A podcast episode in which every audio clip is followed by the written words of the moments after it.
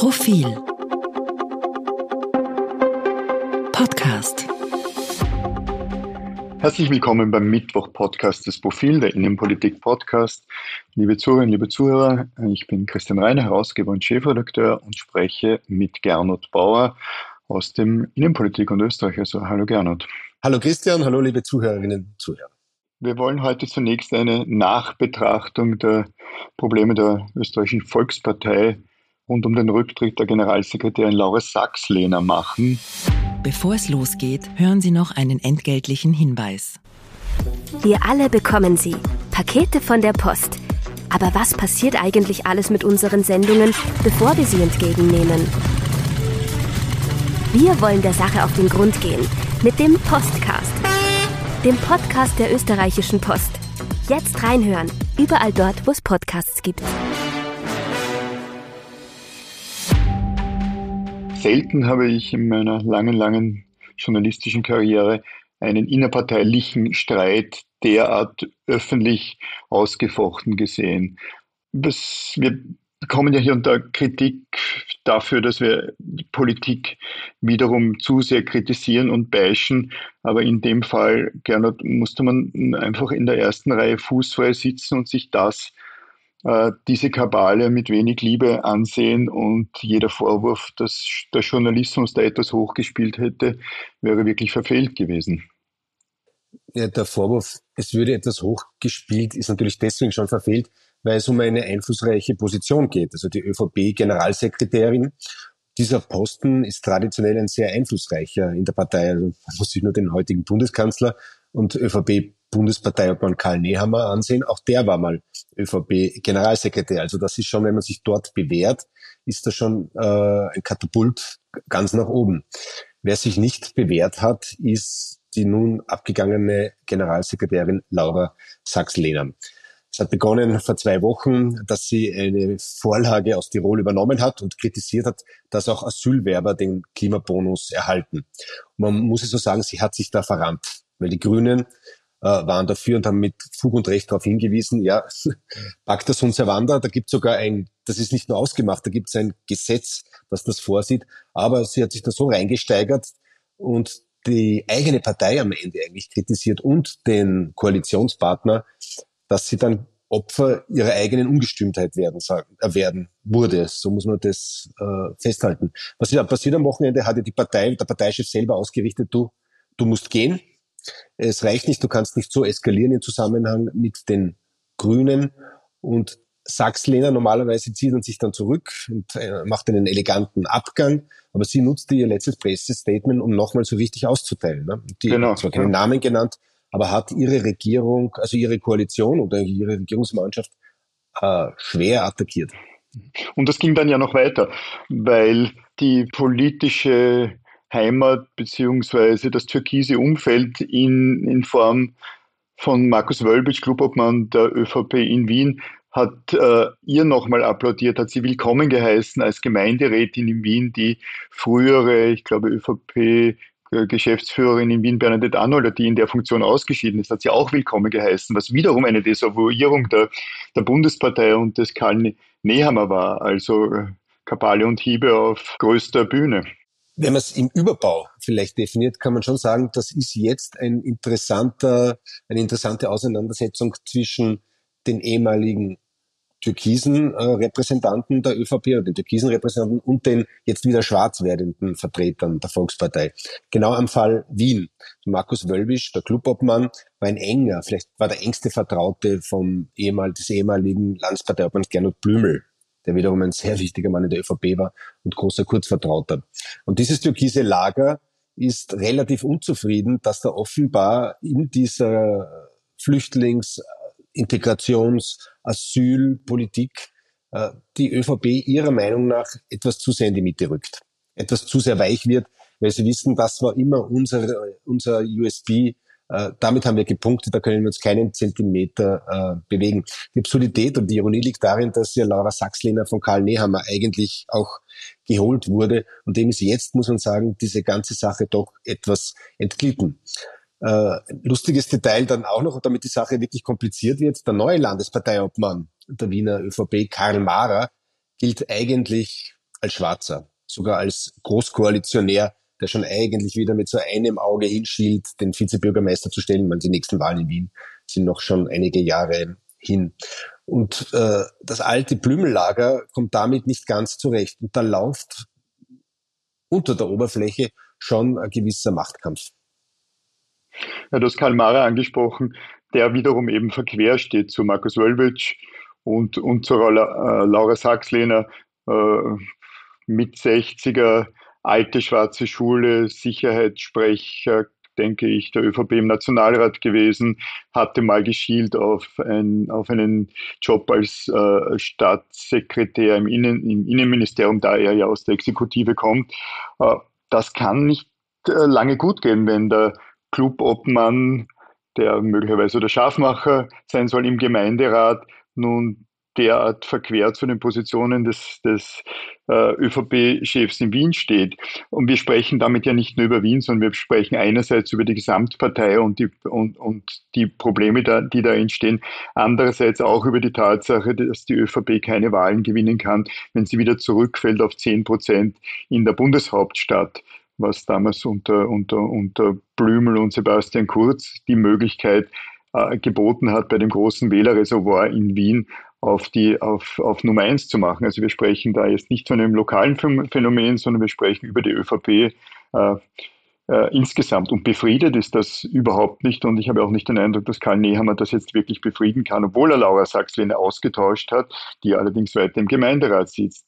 Da, hinzu kommt ja noch, dass es auch keinen Nachfolger, keine Nachfolgerin für Laura Sachslehner im, im Generalsekretariat der ÖVP gibt. Interimistisch hat das übernommen Alexander Pröll, der, so dünn ist die Personaldecke, äh, Sohn von Josef Pröll ist. Ich denke, Josef Pröll hat übrigens heute Geburtstag oder gestern Geburtstag, ehemaliger ÖVP-Chef äh, und Vizekanzler, der allerdings stets im Hintergrund als Geschäftsführer gearbeitet hat und sicher nicht die Position von Laura Sachslehner übernehmen kann.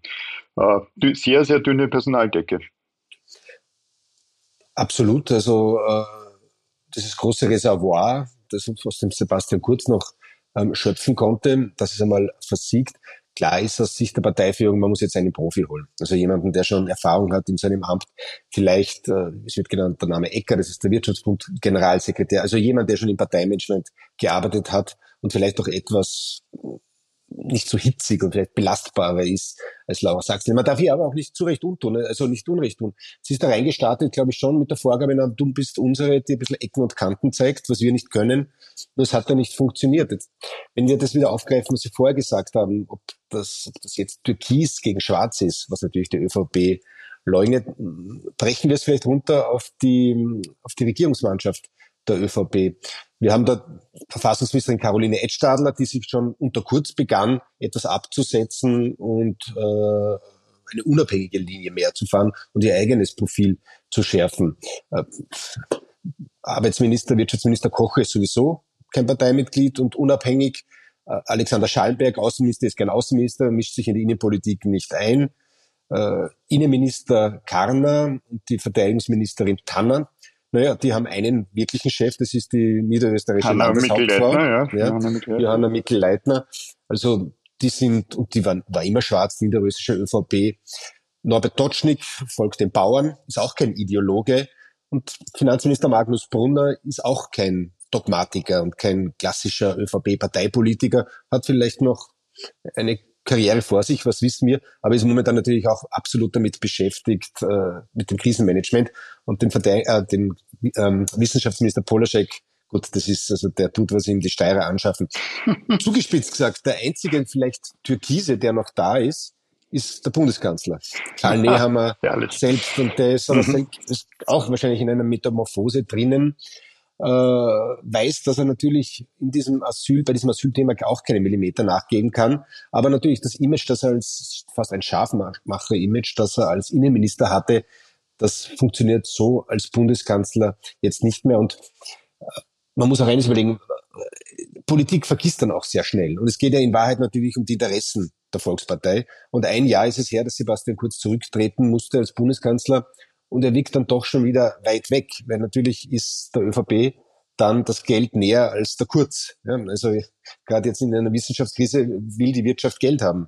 Ja, und ist eigentlich egal, wer oben steht, ob Nehammer, ob, ob ein Kurz, sie wollen lieber Unterstützung in dieser Krisenzeit. Und weitere wichtige Persönlichkeit ist der Clubobmann August Wöginger, der natürlich auch ein, ein, ein Vertrauensmann des Sebastian Kurz war, aber der noch viel enger ist mit Karl Nehammer.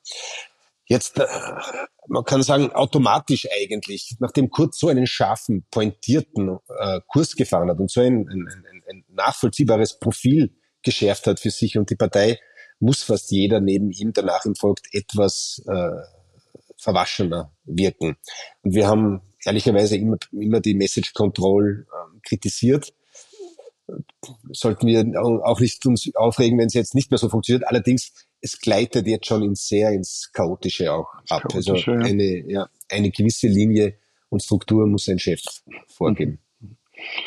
Sprechen wir vielleicht zur Abrundung noch über einen anderen, ich zitiere Dichter Untotenkanzler, nämlich über Christian Kern.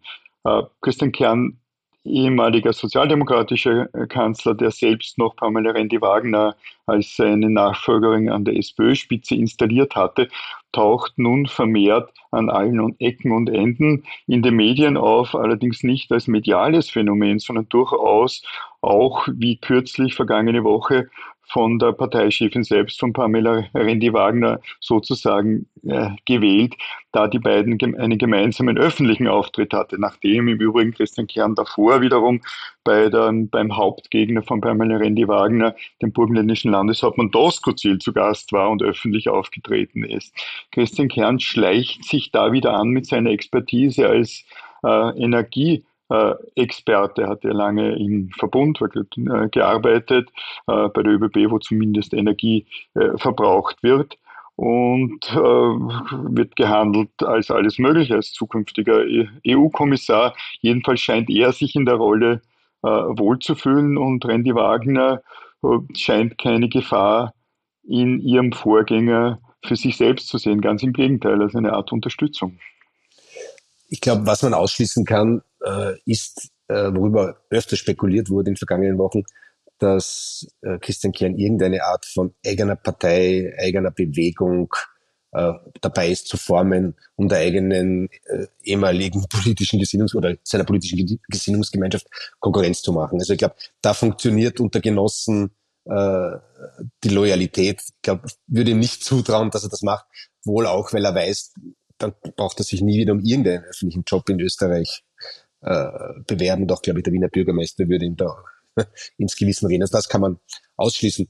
Was ist jetzt das Motiv für Christian Kern, dass er sich, äh, man muss es so sagen, in den Vordergrund drängt? Natürlich hat er eine gewisse Expertise ähm, bei, bei Energiefragen, etwas boshaft an, äh, angemerkt könnte man auch sagen, er hat auch eine gewisse Expertise in Russlandfragen. Immerhin ist er lang genug gesessen, auch bei der russischen Staatsbahn in einem Gremium, hat sich dann rascher natürlich davon verabschiedet nach dem Einmarsch, als zum Beispiel Wolfgang Schüssel aus seiner Funktion bei einem Ölbetrieb. Lukoil, ja. Aber zurück, ja.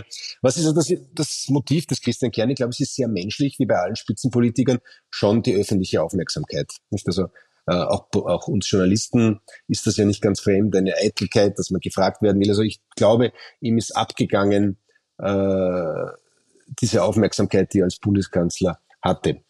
Ähm, will er wieder Kanzler werden? Vielleicht ist das ein Traum, das, das stellt sich nicht die Frage. Also Pamela genau. René-Wagner wird die Spitzenkandidatin werden. Was, das Einzige, was ich mich frage, wie oft er abends daheim, wenn er nicht schlafen kann, im Bett liegt und nicht gerade ein bisschen drüber fantasiert, was wäre gewesen, hätte ich mehr Durchhaltevermögen gehabt.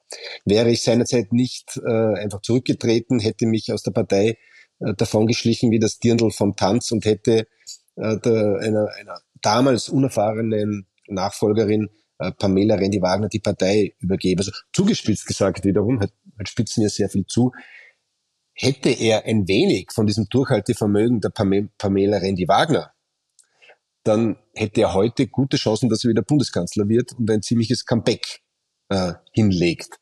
So hat Pamela Rendi-Wagner gute Aussichten, Regierungschefin zu werden, wobei es ist noch sehr früh und ich glaube eigentlich nicht, mhm. dass so bald Neuwahlen kommen. Ich stimme in allem mit dir überein. Es ist sicherlich auch nicht äh, falsch zu sagen, dass eine gesunde, aber vielleicht etwas übertriebene Eitelkeit Christian Kern zurück in die Öffentlichkeit drängt. Liebe Zuhörerinnen, liebe Zuhörer, äh, schauen Sie sich die Instagram, das Instagram-Profil von Christian Kern an, wo er selbst seine eigenen Interviews per Screenshot nochmal promotet. Das soll er tun und die Eitelkeit äh, sei ihm gegönnt. Aber da ist schon sehr viel, sehr viel Druck dahinter, sehr viel Verletzung aus der Vergangenheit. Er kann sich jetzt natürlich auch als ein Sieger sehen, da äh, Sebastian Kurz, der ihn damals niedergerungen hat, den, den die politische Bühne verlassen hat. Und aus all dem steigt Christian Kern ein bisschen wie Phönix aus der Asche heraus. Bin aber vollkommen bei dir natürlich, Gernot, dass er aus verschiedensten Gründen nicht zurück in die eine Bundesregierung kehren wird, jedenfalls nicht als Bundeskanzler. Und Österreich hat ja auch nicht die Tradition, dass ehemalige Kanzler dann oder Kanzlerinnen wäre falsch in dem Zusammenhang Kanzler wiederkehren, um einen Ministerposten einzunehmen. Das ist in, in Schweden, Finnland, Norwegen eigentlich geregelt. Ich kann mich jetzt an keinen Fall erinnern, weil es keinen gab, wo das in Österreich, äh, wo das in Österreich so war. Hingegen kann man sich sicherlich vorstellen, dass, er in der europäischen Politik eine Rolle spielt.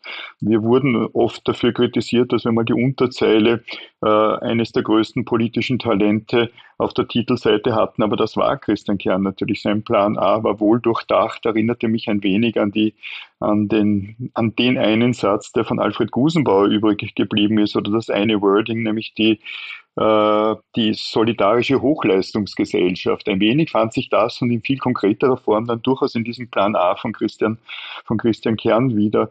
Und vielleicht ist es etwas übertrieben, aber zumindest in dieser Planung und im Wollen auch Sachen umzusetzen, hatten wir seit Wolfgang Schüssel, wie immer man zu ihm sonst steht, nicht sehr viel erlebt in den 20 Jahren. Da war Christian Kern schon jemand, der, der hervorgeleuchtet hat. Ja, konzeptionell war er sicher auch ein, ein Vordenker hier. Das Plan A war sehr ambitioniert. Nur Christian Kern fehlt halt einfach das handwerkliche Können und die Erfahrung. Der, der dachte sich, äh, ich bin der ÖBB-Generaldirektor und manage einen so komplizierten Konzern. Ich kann auch Bundeskanzler. Das hat sich gezeigt, dass man nicht von 0 auf 100 Bundeskanzler werden kann. Wir haben hin und wieder darüber gesprochen, die SPÖ wäre sie eine organisiertere Partei seiner Zeit gewesen, hätte der damalige Kanzler Feimann äh, in Kern geholt, als Verkehrsminister, langsam aufgebaut zum Regierungschef. Und dann, glaube ich, hätte er auch äh, Sebastian Kurz Paroli bieten können. Aber das ist jetzt natürlich Geschichte. Die Frage ist, äh, wie, wie klug er jetzt weiter vorgeht. Also wird er Randy Wagner weiter schaden, hält er sich zurück. Er ist ja auch ein Berater vom, des burgenländischen Landeshauptmanns Doskozil. Äh, er müsste schon das Gespür haben, dass er es nicht, nicht zu sehr in den Vordergrund stellt. Wahrscheinlich denkt er, ich gelte als jemand mit Wirtschaftskompetenz, die Parteivorsitzende nicht und vielleicht kann ich ihr da sozusagen als Teamlös Teamlösung beistehen. Nur die Gefahr bei so einer Teamlösung ist, dass man da ein bisschen zu sehr zum Strahlen beginnt und in Wahrheit dann äh, das Manko, dass äh, Redi Wagner sich in wirtschaftspolitischen Fragen hat, äh, zu sehr ins Licht zu stellen. Liebe Zuhörer, liebe Zuhörer, vielen Dank für Ihre Aufmerksamkeit heute. Wir arbeiten natürlich bereits sehr konzis an der nächsten, an der kommenden Ausgabe E-Paper und Print vom Profil. Die Titelgeschichte, die wir diese Woche einsetzen wollen, ist jene, die wir in der vergangenen Woche nicht brachten, da die Queen gestorben war und wir kurzfristig umdisponiert hatten. Es ist keine politische oder nicht im engeren Sinn politische, innenpolitische Geschichte, sondern eine Geschichte aus unserem Wissenschaftsressort rund um das Klima. Mehr verraten wir heute noch nicht. Äh, lieber Gernot, vielen Dank fürs gemeinsame Diskutieren. Dankeschön. Liebe Zuhörerinnen, liebe Zuhörer, äh, noch einmal danke fürs Zuhören und wir wünschen noch eine schöne Woche.